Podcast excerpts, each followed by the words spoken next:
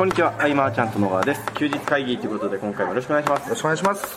えー、ただいまですね、名古屋に来ていまして、これから理解さんに講師になっていただいて、えーデジタルコンテンツ制作販売セミナーと、はい。ちょっと違うかな、タイトルわかんないんですけど、うん、はい。そうなんだよね。お話しいただいて はい。で、えーその勉強会が始まる直前に、えーちょっとお昼を食べたところで収録をしているので、ちょっと時間が本当に15分しかないと、い。15分ちょっとないぐらいですかね、という感じで撮っていきたいと思います。よろしくお願いします。よ。ろしくお願いします。だからね、こう今回ゼロから始めてデジタルコンテンツの制作販売、はい。どのように行うのかっていうので、まあ、僕募集をかけたはい。わけですよね,、はい。一般の方々っていうかね、はい。皆さんにも。でここでスルーした方も多かったとまあ思うんまあまあ、ですもちろん、はい、そうですね。でもこれスルーした方もこういずれ必要だと感じて、はい。学んで実践する日っていうのが僕来るとそうですね。思うんですよ。だから、えーこうまあ、今の段階ではなんか難しそうだなとか、はい。い、やもうすでに知ってるよとか、まあ、はい。いろいろあるかもしれないんだけれども避けて通る方がしんどいと気づいてからでもいいんではい。あの興味が湧いた方にはどのタイミングでもこうご連絡いただければとそうですね。いうふうには思ってます。はい。まあそのセミナーの詳細については、まあ、これからなので、うん。来週とかうん。にまた触れられるかなと思ってます。はい。まあ今日もねはい。徹夜だったから、はい。ちょっとその撮るタイミングを後にしたかったんだけど、はい。寝て起きてからにしようかなと思ったんだけどね、はい。まあ、そうもいかないと。健太がね、撮るタイミングがなくないですか？かに、はい。スパに泊まった後はね、はい。結構ねの翌日はね。前、あのガラガラ声の時名古屋でしたよね、あれ。うん。あの 菅田がなんかいじめられた後みたいになった声になった時ですよね。うん。名古屋ですまたあの話しちゃうな。って。あったね。うん。だねあの、はい。今日はそのインターネットをこう最大限活用していくためにも、はいこう礎となる部分、まあ、いろんなそのテクニックなり方法論なりいろいろあるけれども、はい礎となる部分はこう改めて向き合う姿勢にあるよとはいはいいうところをね、うんあの僕が先週はい。あの出前館のはい創業者さんに会ってきた、はい。こう時にね僕週8回出前館使うぐらいのそうですよね。ねはい。そうそうそう。その出前館の花光さはい。んにお会いしてきて、でその花光さんが、はい。えー実際こうどのようにしてこうああ、気になりますね。えーとね、こうはい。ポジションを築いてたとか事業をね、はい。やっていったかっていう話が結構面白くて、はい。そうそう。その話をしようと思ってたから、はい。目がパッチリ冴えてる時に バーッと喋りたかったんだけれども、はい。うん、あのー冒頭で、はい。あの手島さんも一緒にいて、はい。手島さんがその昔って駅の周辺にはうん。個人の喫茶店がいっぱいあったと。ですね。でまあこう新聞が読めて、はい。でまあ、電話が鳴ったら取り継いでくれるみたいな、はいはいはい。でそういう、まあ、利便性付きのえ喫茶店がいっぱいあったわけだけれども、はい。今はもう見渡すと、えードトールとか、うん。タリーズとかスタバとかになっているから、はい。えっと、その大手資本に侵食されてなくなったのかっていうとそうではないんだ、よくあるじゃないか。本当の原因は何か本当の敵は何かみたいなところで,、でこの場合だったら、えっと、本当のその外的要因っていうのはスマートフォンだったみたいな。うん。全ての情報が取れてしまうみたいな、はい。そういうところで利便性を失うみたいなね、うんうん。こう本質をどう見るかみたいな本当の原因はどこにあるのかみたいなところを、はい。えっと、僕は花道さんの話聞いてて、はい。なんかすごいなと思う部分が、まあ、多々あったわけだけれども、はい。あの例えばその本当の原因を見定めることで一手を打つ人とか、うん。まあ、気づけないままの人、うん。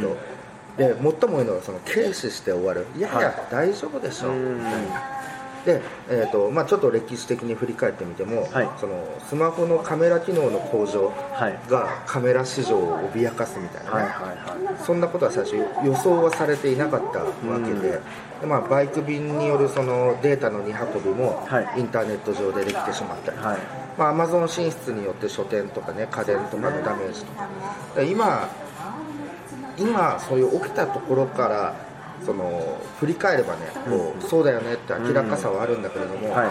そのやっぱ事の大小は別として僕らってなんだろう。その感度が鈍ることが多々あるありますね。なと一つはそのなんだろうなこう成功体験にあぐらをかくわけじゃないけれども、はい。まあ、知ってることだけでとどまるという部分って非常に怖いなと思ったりして、うん。うん。だから未来を見据えてこう常識を疑うっていう、健太もなんかどっかメーリングリストで書いてあったよね。常識を疑うみたいな。ね。ここがねあのもっと意識して疑っていかなきゃいけない。なんか例えば、はい。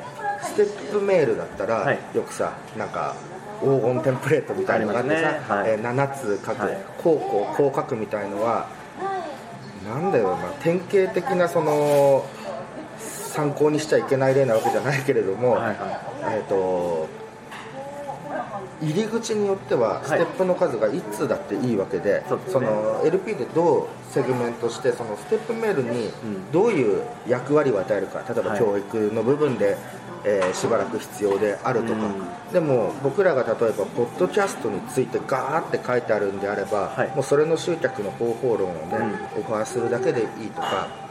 そういう意味でもなんかステップメールはこの形とかいうそういうのが常識化されつつあるところとか、はい。疑ってちょっと、えー角度を変えて打ち出すだけでチャンスになったりとかね、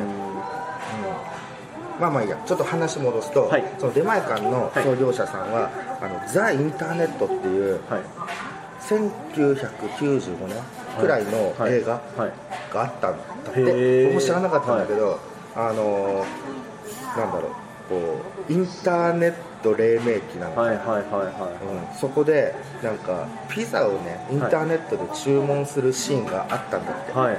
それであこれはすごいと。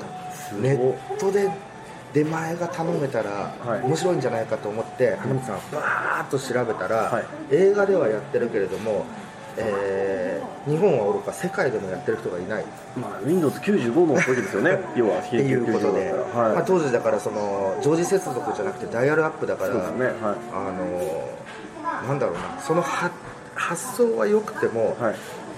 時代が追いついてこないというか。電話でよくねみたいになっちゃうんですよね。うん。その当時は。わざわざそのダイヤルアップで回線つないで出前を注文する理由がないし、ん。えー馴染まないしっていうところで、まあまあ初年度ね、はい。あの初年度が10万円出前かへ次が100万円ぐらいだったんだって、そこで花道さんが取った行動が、はい。全国のなんか4000店舗をはい。暗記してった、暗記したそう。一つ一つと合っていくっていう、はい。はい。その、えー、と泥臭いさ作業とか、はいあの行動向き合うっていうのがあの僕は花道さんほどじゃないけど、はい。僕もその最初商品売れた後必ずはい。で、1000人とまあじゃあ電話してとか、はい。ああいうことやってきてそれが基盤でその支持をいただけてるのがいまだに続いてるっていうのもあるからやっぱこういうことなんだと思う。うーん。うん。で、えーまあね出前館のじゃあ加盟してくれる人はい。はでも注文が入ってこないわけじゃん。あまあまあそうで、ですよね。えーお客さんもは注文する理由がないわざわざ電話でいいっいはいてなっちゃう。はい。ていうことで、えー、と花見さんがその各店舗に、えっとインターネットから注文が入るとはい。5%オフにしましょうと、はい。じゃあその5%オフ誰が払うの？そうですね。はい。いうことだけど、花見さんはその払わないわけで、はい。先方が払うんだけど、はい。はい。その流れがねやっぱりなんだろうこうなってくると、はい。ビジネスの範疇を超えた話し合いになるというか、えっと、例えばチラシのポスティング、うん。チラシ作ってポスティングするのも大変ですよねと、はい。そういうのをない文化を一緒に作りましょうみたいな。そうすることによって急にこうお客さんクライアントが当事者ポジションに立つっていう,、はい。こう巻き込んでしまうあっていう部分でその思いとか理念みたいなのを共有するっていうことの重要性っていうのをすごく僕はそこでまた感じて。うーん。うん。でもこう時にねライバルも出てくるわけですよね。でそのライバルが何て言ったっけな、あのモーニング娘。はい。を CM に起用して、はい。そういう出前館みたいなさあったんだ、はい。みたいなんだよねものすごいお金かけて、はいはいはい。だけれどもえー、と結局出前館が勝つわけです、はい。それはなんでかっていうと一人一人と会ってるその人間関係の絆みたいな、えー一方は、はい。認知は多分ねバーッといくんだろうけれども、希薄なつながりによって、えーうまくいかなくなるでその時に思ったのが、また規模がぎゅっと小さくなるけど、はい。ウェブタレントネットもうん僕一人一人とやり取りをしててで当時、えーもうライブドアが買収したのかなあの、はい。キュアっていうコスプレサイトみたいのがあって、えー僕もよく分かんなかったんだけど、はい。えー、と雑誌とかコンビニに置いちゃうぐらいなんかで何万人って在籍してて、はい。えーどう考えても同じ方向でいけば勝ち目はなかったんだけれども一人一人との接点っていう部分で、えーうちの方で、えー活動してくれる、うん。そういうふうにやっぱ、あのーポジションが取れていったっていうのがあるから、その最初の時こそこういわゆる泥臭いって言われてることがものすごく効いてくるんだなっていうところでね、うん、そうそう。これをね、はい。ずっとああそうなのかっていうその時価総額1400億円っていうと想像もつかないね。ところだけれどもそのスタートの段階の積み重ね方は、うん。いや僕も間違ってなかったなと思うと同時に、あのやっぱこういうデジタル化の中にあるアナログ要素みたいな、はい。これは大切にしていきたいなと思ったっていう話をしようっていうのと、はい。あと実際にハミさんは、はい。今大変な中にあると。えなんでえっと、僕が知ってる限りでは、はい。えー当時2000何年か忘れたけれども、はい。あのテレビでね、はい。ニュースで取り上げられてて、はい。その株価をこういろいろ動かしたんじゃないかみたいなへことなんだけれども、はい。まあ、それもいろいろ話を聞くと僕はまあよくわからないはい。けれどもね、あのーこう資産を築いて一気にまたゼロになってみたいなあそうなんそういうところもゼロというかマイナスになってったはいはいはい。ところも話を聞いててで花見さん自身がすごくまあ謙虚な部分もあってなんかねこうわかんない。その法律がどうこうとはよくわからないけれども、こう人生のね先輩としてっていうかうん。クエスト先輩としてっていう部分でいやめちゃくちゃ刺激になったなっていうところね。出前館が跳ねた理由ってどこにあったんですか？出前館が跳ねた理由は、えっと、今現在はなんか出前関係のはい。そういうののシェアの9割が出前館らしいんだけれども、跳ねた理由はでもやっぱりそのライバルがもう入ってこなくなったのもあったんじゃな。いそんな大きく打っても負けちゃったわけじゃん。そのあー。名前忘れちゃったけれども。うん。それはねすごいあのずっと最初は小さい売り上げかもしれないけど、そのドーンといく時がすごいというところで、うん。今はそのピース乾杯プロジェクトっていうのも乾杯プロジェクト。で、はい。その世界平和とか、まあ、そういうスケールはものすごい大きい話なんだけれども、はい。えー、とピースで乾杯しようっていうはい。コンセプトで、えっといろんなその居酒屋店にね、はい。ピースのシールを貼ってもらって、えー例えば焼酎とか何でもい。いんだけど、えーお客さんは1杯飲むごとに、ん。えーお店側2円寄付をするみたいな活動なんだけどその1杯から2円っていうはい。小さい額だけれども、それをそのいろんな十何カ国にもう協力が決まっていると。へーだから1杯2円でもなんかすごいそのねあの細かい仕組みがあるんだけれども、はい1兆円ぐらいになるとであーすごい1兆円にもなると世界の問題のなんかなんか世界で2000何十年かまでに解決したいことっていうのがはい。17項目とかあるらしいんだけれどもなんか1兆円とかあると1個解決できるらいしい。やすごいですね。でそういうなんかその壮大なビジョンうんっていうのもすごく大事だと思って、うん。えー、とむちゃくちゃ自分がそのある専門分野でスキルを持っていても、はい。そこまでのスケールが描けなければ、うん。そのスケールを達成するためにうん。自分が力になれるんだなっていう気持ちになっちゃうとかね、うん。うん菅野さんとかもそういうとこだったのかもしれない。そうですね。